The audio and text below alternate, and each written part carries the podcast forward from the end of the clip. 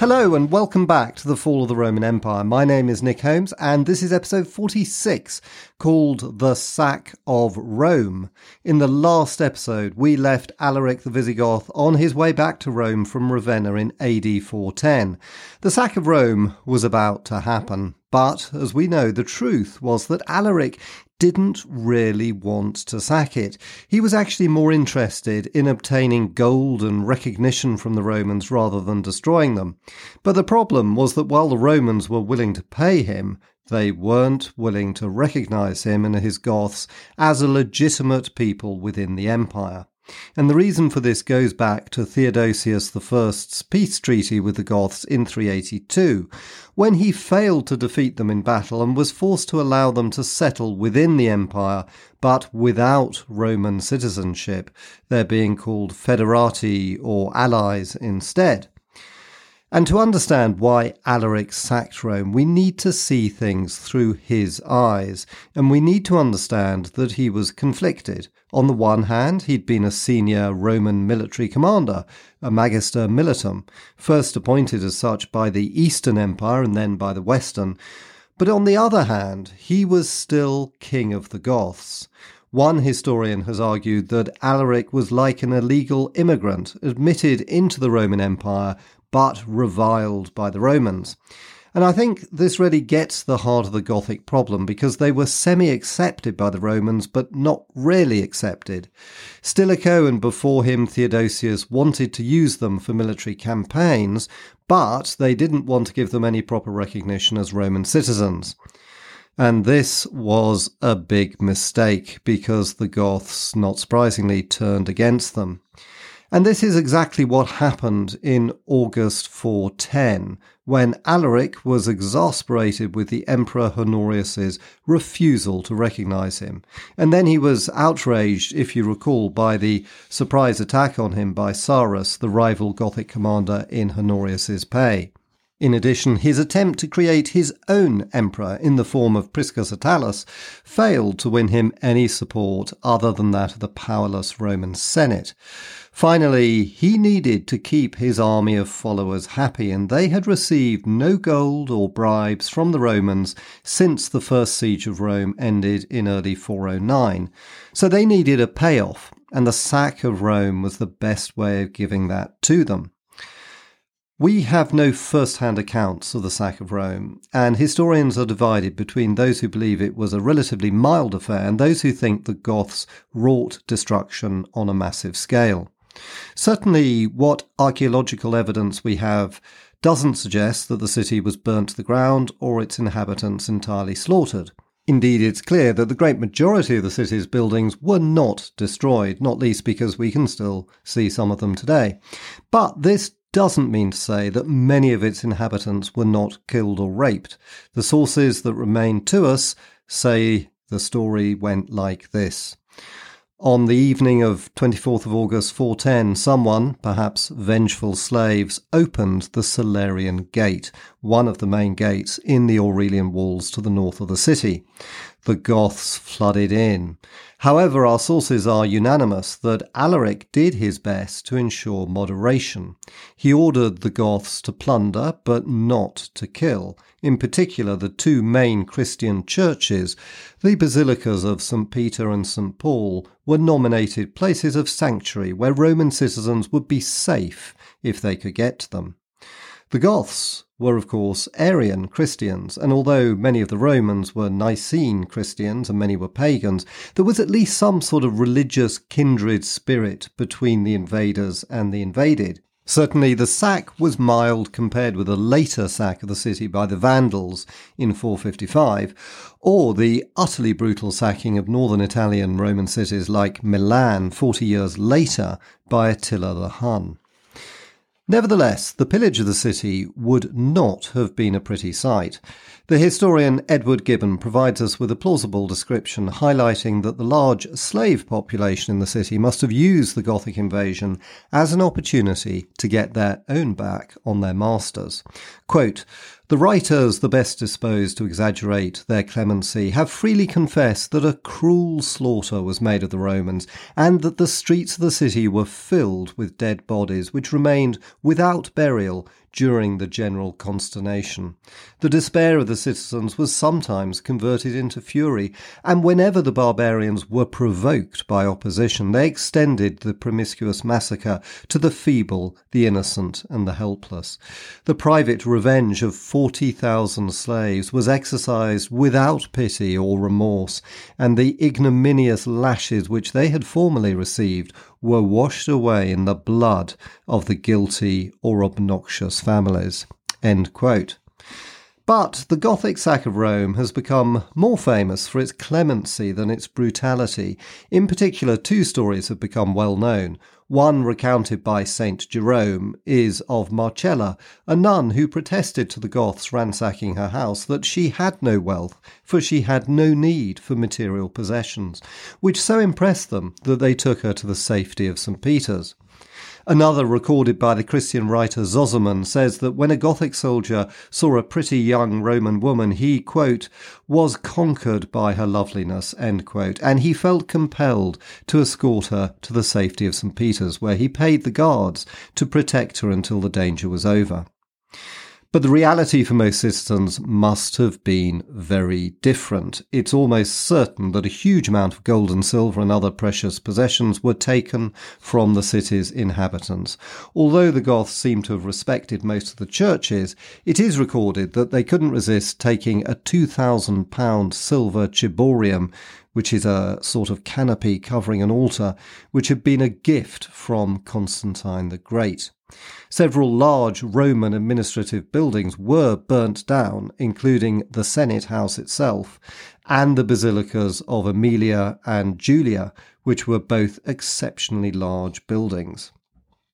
No one came to Rome's rescue. The Italian legions based in northern Italy at Ticinum were still guarding the frontier against Constantine III, and they made no effort to move south to confront the Goths. In Ravenna, the story goes, according to the 6th century Roman writer Procopius, that the feeble minded Emperor Honorius was feeding his chickens when a eunuch rushed in to tell him that Rome had perished. The emperor looked up in horror and said, And yet it has just eaten from my hands. The eunuch had to explain to him that he was referring to the city of Rome and not the chicken which Honorius had nicknamed Rome. Apparently, Honorius breathed a sigh of relief and said, but I thought my chicken had perished. After three days of looting, Alaric called a halt, and the Goths left the city. Together with their plunder, they took Galla Placidia, Honorius's sister, who they treated with great respect as befitted an imperial princess. She would later marry Alaric's brother-in-law Ataulf in 414. But that story, and the far greater story of the battle for control of the Western Empire that would be fought over the next half century, lies with later episodes. So, where could the Goths go now? Alaric had destroyed any chances of a peaceful settlement with Honorius. There was apparently dissatisfaction within the Gothic ranks. Although Alaric had delivered the riches of Rome to his followers, they were frustrated with their itinerant lifestyle and wanted to settle down. So he promised them a land of plenty, a land where corn grew in abundance, a land of sunny warmth beside the Mediterranean Sea, a land with civilized Roman cities which they could occupy. He promised them North Africa. The Goths marched into southern Italy, itself a land of prosperity untouched by war. Our records are thin, but the Goths may well have sacked the cities of Nola and Capua. However, their plans came to nothing, for when they reached the Straits of Messina, the ships they gathered for the crossing to Sicily were wrecked by a storm. The Visigoths were not great sailors, and they turned back, unable even to reach Sicily, let alone North Africa. Then another misfortune hit them. Alaric died in the winter of 410 to 411 of unknown causes. According to the later Romano Gothic historian Jordanes, his death was untimely, so it seems to have been a surprise. Historians have speculated that it might have been malaria Whatever the truth, His death, just months after the sack of Rome, was a blow to the Goths, who now lacked a strong leader to replace him. His brother in law, Ataulf, was crowned king, but lacking Alaric's dynamic energy, Ataulf led the Goths back north towards Gaul, which they now considered the best location to settle within Roman territory. Alaric was buried, according to Gothic traditions, with a hoard of treasure in the bed of a river which had been diverted temporarily. Once he was placed in his grave, the river was redirected to flow back over it, and to prevent any discovery of his resting place and the treasure contained therein, all the slaves who had dug it were killed. Thus, in rather brutal fashion, ended the story of Alaric the Goth. As for the Roman Empire, while Honorius might have been relieved that his chicken had not perished, most of the inhabitants of the empire regarded the sack of Rome as a turning point. Not for 800 years had Rome fallen to a foreign invader, not since 390 BC, when it had been attacked by the Gauls, and even then the capital had still held out, according to Livy, with the help of its geese, who warned the defenders of Gallic attacks. In Constantinople, the first minister Anthemius told the nine year old Theodosius II to proclaim three days of mourning. St. Jerome, one of our main sources for this period, wrote, If Rome can perish, what can be safe? Christians blamed the pagans in the empire, and the pagans blamed the Christians. Orosius, a leading Christian theologian, blamed the impious pagans for the sack of Rome, but the pagan chronicler Zosimus, on whom we rely for much of the history of the early 5th century, blamed the Christians for causing the pagan gods to be rejected. Everywhere, divine vengeance was cited as the reason for the worst disaster to afflict the empire in 800 years. Amidst this confused and vengeful anger surrounding Rome's demise, there rose to prominence one of the Christian Church's most influential thinkers, Saint Augustine. He was the bishop of Hippo in North Africa in 410 when Rome was sacked, and he began to write The City of God, a treatise that became foundational for the Christian Church because it established a new way of looking at Rome's relationship with Christianity. This great work would run to 22 volumes and was not completed until 425. But by 413, he'd written the first three books, which put forward the view that the sack of Rome was not a defeat for Christianity, since the Roman Empire was not the same as the Christian Church. This went against much of the thinking of the time, in particular Constantine the Great's linking of Christianity with the office of the emperor. As discussed in episode 24, much of the appeal of Christianity to Constantine seems to have come from the fact that the early church looked to him as its secular head. This gave him control of the fastest growing religion in the empire, which was a useful political tool. In addition, he probably genuinely believed that this new Christian God was on his side. But central to Constantine's thinking had always been that the church was subordinate to him. As we've heard in previous episodes, this was challenged during the course of the 4th century by forthright bishops like Ambrose, the Bishop of Milan, during Theodosius I's reign, and by John Chrysostom, the Bishop of Constantinople in the Eastern Emperor Arcadius's reign. The Christian Church was developing its own identity and St. Augustine took it a step further by arguing that the sack of Rome in 410 was no disaster for Christianity because it was not, in fact, dependent upon Rome. This was a revolutionary idea at the time when most early Christians argued that it was no coincidence that Augustus, the first Roman emperor, and Christ had lived at the same time. St. Augustine argued that this was truly just a coincidence, and that the city of Rome and the heavenly city of God existed entirely independently of each other.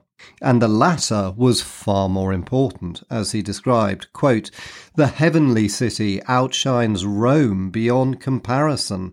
There, instead of victory, is truth.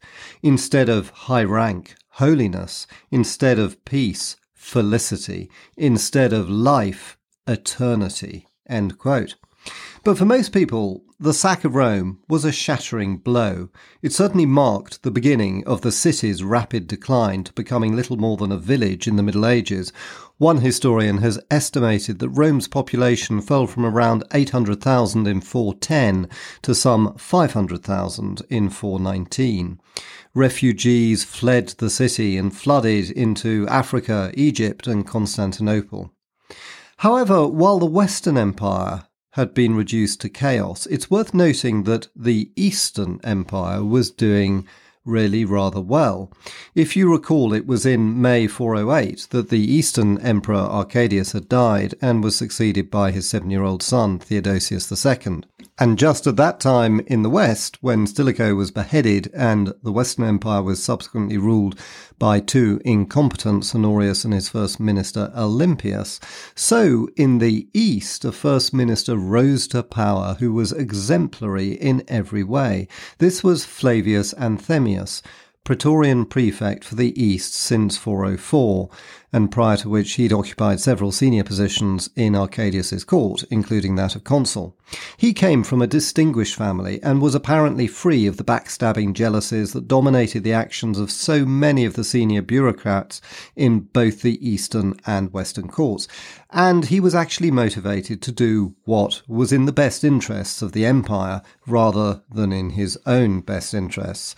Among his first acts was to agree a peace treaty with the Persian King of Kings, Yazdegerd, who was a fairly enlightened ruler, tolerant of Christians and reasonably well disposed towards the Romans. One of the reasons for his willingness to make peace was probably that he was preoccupied by a growing Hunnic threat on Persia's eastern frontier in the form of the Kidarites, who in turn were being pushed west by another Hunnic tribe, the Hephthalites. The cause of this Hunnic migration into Persia's eastern frontier is now considered to be the same as that which drove other Hunnic tribes west into Europe. That is, climate change. However, it's particularly interesting to note that while the Western Roman Empire suffered from the movement of the Germanic tribes west because of the Huns, the Eastern Roman Empire actually benefited quite considerably from the pressure which the Kidarites put on the Persians, since it put a stop to the destructive wars between Rome and Persia, which, as you know from previous episodes, had blighted Roman history so much in the past. Nevertheless, the Eastern Empire still felt threatened by the Huns, and it was Anthemius who responded to this by building one of the most important defensive structures in the history of the entire world, the Theodosian Walls of Constantinople.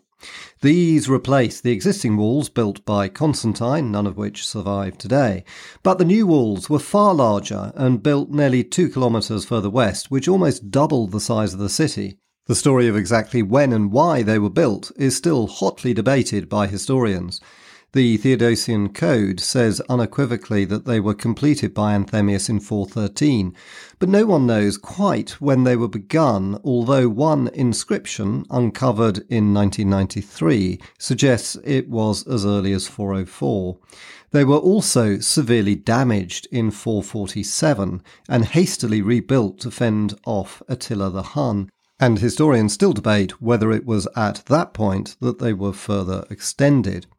However, it's absolutely certain that most of the walls were being built by Anthemius in the years around 410. So the question has to be why then? Well, the historian Peter Heather has put forward the argument that it was fear of the Huns. But I hear you say the Huns weren't threatening Constantinople at that time, were they? Peter Heather has tried to unravel this, and it's a little bit complicated, but bear with me as I try to explain his viewpoint. The first thing is that there was a well documented invasion of Thrace by a Hunnic leader called Uldin in 408. This was the same Uldin who, if you recall from episode 42, had actually been an ally of Rome's and had defeated and killed the renegade Gothic general Gainas in 400, sending his head to the Emperor Arcadius. However, by 408, Uldin saw an opportunity to attack Roman Thrace. Our source is the chronicler Zosiman, who described a large invasion of Thrace by Uldin, capturing the Roman town of Castra Martis, and extravagantly claiming to the Roman ambassadors who met him to negotiate a peace that, quote, he pointed to the sun and declared that it would be easy for him, if he so desired, to subjugate every region of the earth that is enlightened by that luminary, end quote. Historians have assumed, based on Zosimus's description, that this was a major invasion of the Eastern Empire and that this is what prompted the building of the walls. However, Peter Heather's research suggests a different explanation. He believes that Uldin was in fact only a minor Hunnic warlord and one of many. This is based on the evidence that the Eastern Romans managed to comprehensively defeat his army. As we know, to defeat the Huns was a major achievement, and Heather suggests that this means Uldin was in fact leading quite a small war band rather than an army, and points to evidence suggesting that the Roman victory was actually due to their persuading most of Uldin's followers to work as mercenaries for the Roman army, and then chasing the rest back over the Danube. Uldin then disappears from history. If this is true, then we're back to square one and really no wiser about why Anthemius built the mighty walls of Constantinople. Well, Heather argues that Uldin wasn't the reason, but the Eastern Romans' knowledge that there was a huge force of Huns living to the north of the Danube was. He believes that it was this concentration of Hunnic power, itself the result of migration due to climate change, which also forced Radagaisus's Goths to migrate into Italy and then the Germanic invasion of Gaul in 406 to 407. So Heather speculates that both the sack of Rome and the simultaneous building of the walls of Constantinople both have their ultimate origins in the same westward migration of a huge host of Huns who were politically disunited but still terrifying. It's worth spending a minute on the walls of Constantinople, given their pivotal role in global history. So, what was it that made them impregnable for nearly 800 years until 1204, when the Fourth Crusade managed to break through actually not the land walls, but a section of the sea walls? And the land walls, in fact, were only breached by the Ottoman Turks in 1453 when they used cannons to destroy them. Well, the answer is that they were a double circuit of walls. In addition, they also had a moat and a third small wall behind that. I've visited what remains of the walls today several times, and I can tell you what you can still see clearly shows why they were so effective. For the attacker had first to cross the moat and overcome the small wall protecting that. They then had to batter or scale their way through the outer wall before making it to the gigantic inner wall. Both the inner and outer walls had towers, which would have been armed with powerful Roman artillery. Now, if you got through the moat and the outer wall, which virtually nobody did until 1453, you would have been trapped in a gully between the outer and inner walls and subjected to a murderous barrage of missiles from the towers. So it's absolutely no wonder that the walls were the best defensive system ever built in the ancient world. And that's a good moment to end this episode with the Eastern and Western empires in such different places. The West largely overrun by barbarians with rebellion in Britain and Gaul and a massive army of Visigoths wandering around Italy. In contrast, the Eastern Empire was thriving, with all of its most prosperous provinces safe, such as Egypt, Syria, Cappadocia, and the rest of Anatolia. And as we've just said, the growing city of Constantinople was now protected by hugely powerful walls, whereas Rome's single circuit of walls built by Aurelian, while still impressive, had proved to be wanting. The Western Empire had passed a point of no return but the Eastern Empire was only just getting going.